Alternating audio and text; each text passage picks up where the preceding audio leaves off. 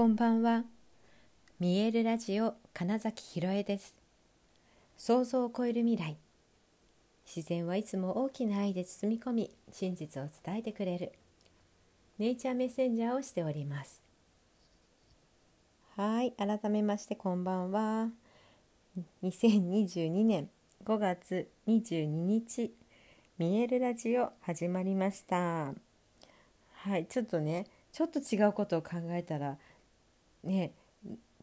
今が何年とかも言えないんだっていう自分にちょっと笑ってしまいました。あのまあ、芍薬のもともと飾ってた芍薬とあの昨日いただいたねその芍薬がなんかちょっとねあの会話してるなみたいな風に意識がちょっとそっちに行っちゃったんですよね。はい、さて、えー、今日はいろいろとま,、ね、また人と話すズームをしたり、えー、あとはそうだなあの LINE でのやり取りとかあとまあ認定講師さんとのズームとか、まあ、それぞれ、えー、と結構いろいろな結構濃いやり取りをした一日でした。その中で、えー、気づいたのはというかあ自己責任を取るっていやすごい簡単なんだなっていうかあの責任を取りなさいみたいに言われることって多いじゃないですか。その責任ってなるとなんかこう悪いことをして、うん、と謝りなさい的なイメージめちゃくちゃありますよね。だけど全然そういうことじゃなくって単に自分がやりましたというかあ全部自分が作っていた世界ですとかだから誰かのせいにするんじゃなくて自分だったっていうことなだけ自分が何かをサボってましたみたいなね、うん、できるはずのことをやらなかったよね。こうしておいた方がいいかなとかってちょっとでも思ったのにそれやらなかったから何かまあ問題のようなことが起きてで何かのせいにしたくなってるけどそもそも自分が自分でできることをやらなかっただけだよねみたいなことが単なる自己責任なのでつまりその魂とか本音とか、えーと本当の気持ちみたいなところを無視して、えっと、それを叶えるために肉体はあるはずなのにそれをただやらなかった行動に起こさなかったことを認めましょうってことなんですよ。だからそこを何て言うのかなできなかった自分を責めるのでもないし反省したところで、えー、まあ、過去のその事実起こってしまった起きたことは何も変わらないのでまずただああそうだった私が私のためのえできることをサボりました。でこれからどうします？だけなんですよ。なんだけどなんかその自己責任ですよって例えばコメントするとか、うん、するとなんか「はあなんで私はこんなだったんだろう」みたいに、まあ、なりがちなんだなみたいなね。全くそういうことじゃないんだよっていうのが分かると非常にシンプルでなんだこれでよかったんだってなるしだったらできるって多分ね切り替えられるんですよね。うん、じゃないとだから、えーと、自責の念みたいなのに 追われてると気持ちも思考もどんどんネガティブになっていくので全く動けなくなってしまってもうハマったところから抜け出せない何がいいんだろうどうしたらいいんだろうって言ってそのいい悪いとかの世界にいるだけでいやそうじゃない本来の自分はそうじゃないってただ思い出すことができればいいことなんですよ。でそれが自己責任を取るってことだし、うん、そのためにも要は体肉体のえ管理自己管理をするっていうことだったりするなっていうのを今日ね一日を通してえすごく感じたことなんですよね。だけどなんかねその一般的に言うその責任を取りましょうっていうとなんかわかんないけど謝らなきゃいけないとか自分が悪かったと認めるみたいなだからいい悪いでは本当になくってただそうでした私自身が私自身のためにできること。例えばだから本当の気持ちを出さなかったとか聞かなかったとか奥底にある本音をほっといて、えーと、なんとなくごまかしましたとか、まあ、ただそれだけなんだよっていうことっていや意外となんかあなんだろうな学校でもそうでやっぱ教えてくれないしなんか責任を取れっていうと大体なんかこうなんだ始末書書きみたいな 世界のイメージめちゃくちゃありますよね。あとはあの、まあ、本当誰かに謝るだとか、まあ、なんならそのね廊下に立たされるみたいなね イメージすごいあるけど全然違うんだよっていうことがね、まあ、今日は話したかったことで、うん、っていうことをね分かるためにもあの、ね、じゃあじゃあその自分の本音とか本当の気持ち、えーと、その信念みたいなことを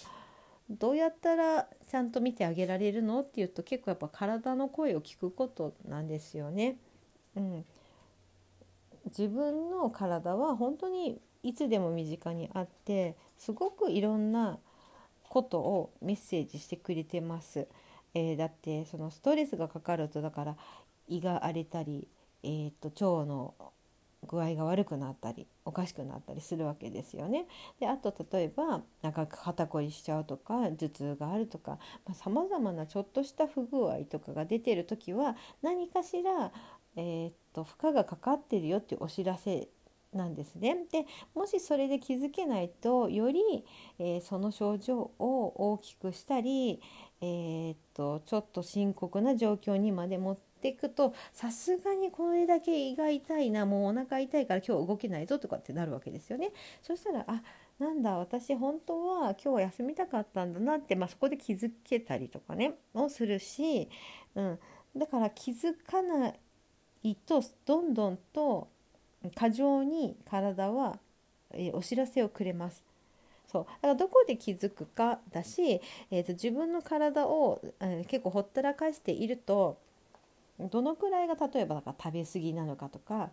どういう環境にいると自分はストレスを感じるのかとかよりえとりあえず自分が我慢しとけばいいやとかじゃないんですよね。うん、なのでそれをだからやり続けてると謎の病気になりますってことなだけであって ああはいはい。そうそう。ごめんごめんって自分にねそのそれもだから反省とかじゃなくてああそっか。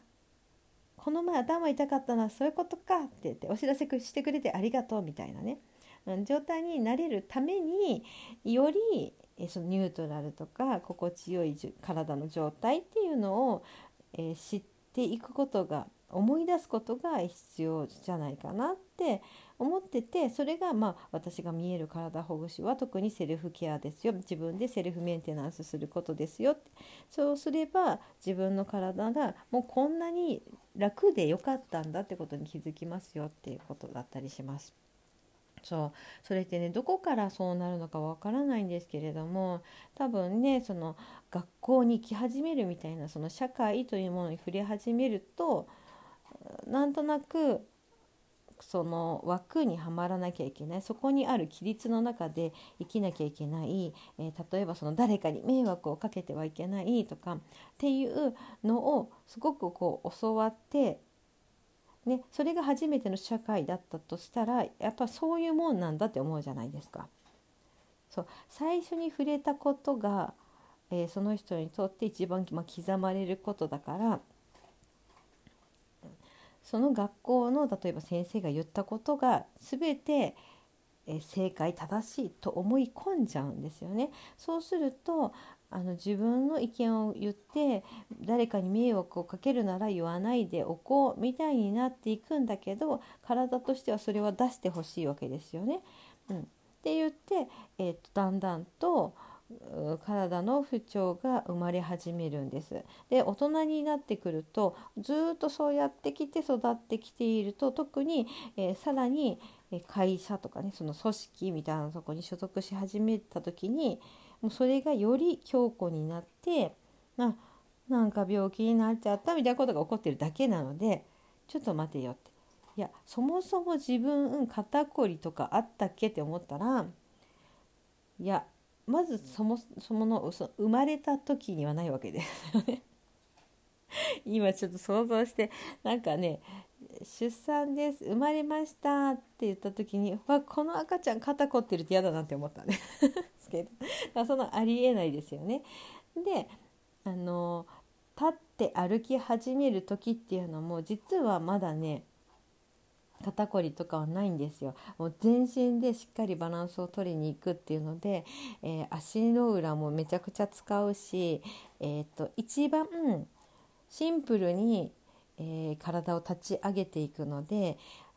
いい意味で余計な力は入んないんですよね。どこを使っていくかなっていうのを学ばせていくだけだからその時にはだからそうじゃなかった自分なんだよってだけです。だからどこかであちゃんとしなきゃルールに従わなくちゃとかその迷惑をかけてはいけないとかいうので、えーと、凝り固まってったり余計な力が入ってってるってだけだからこそなんだこんなに楽でいいんだっていうのを思い出すとちょっとした不具合に気づくそれこそが自分の本音に気づくってことなのでそうすると自己責任をめちゃくちゃ取りやすいですよって話なんです。そうだから自己責任を取るってその力んで本当にすいませんでしたとかいうことでは一切ないんだよっていうことうん、至ってシンプルで体の声を聞けることでもあるよってことなんですよ。はい、そう思うと楽じゃないですか？はい、自己責任を取るってことは全然難しいことじゃないよシンプルなことだよっていうお話が今日一日を通して私が感じたことだしそれを伝える機会が多かったっていうことですね。はいということで本日もご視聴くださりありがとうございました。2022年5月22日見えるラジオ金崎ひろえでした。おやすみなさい。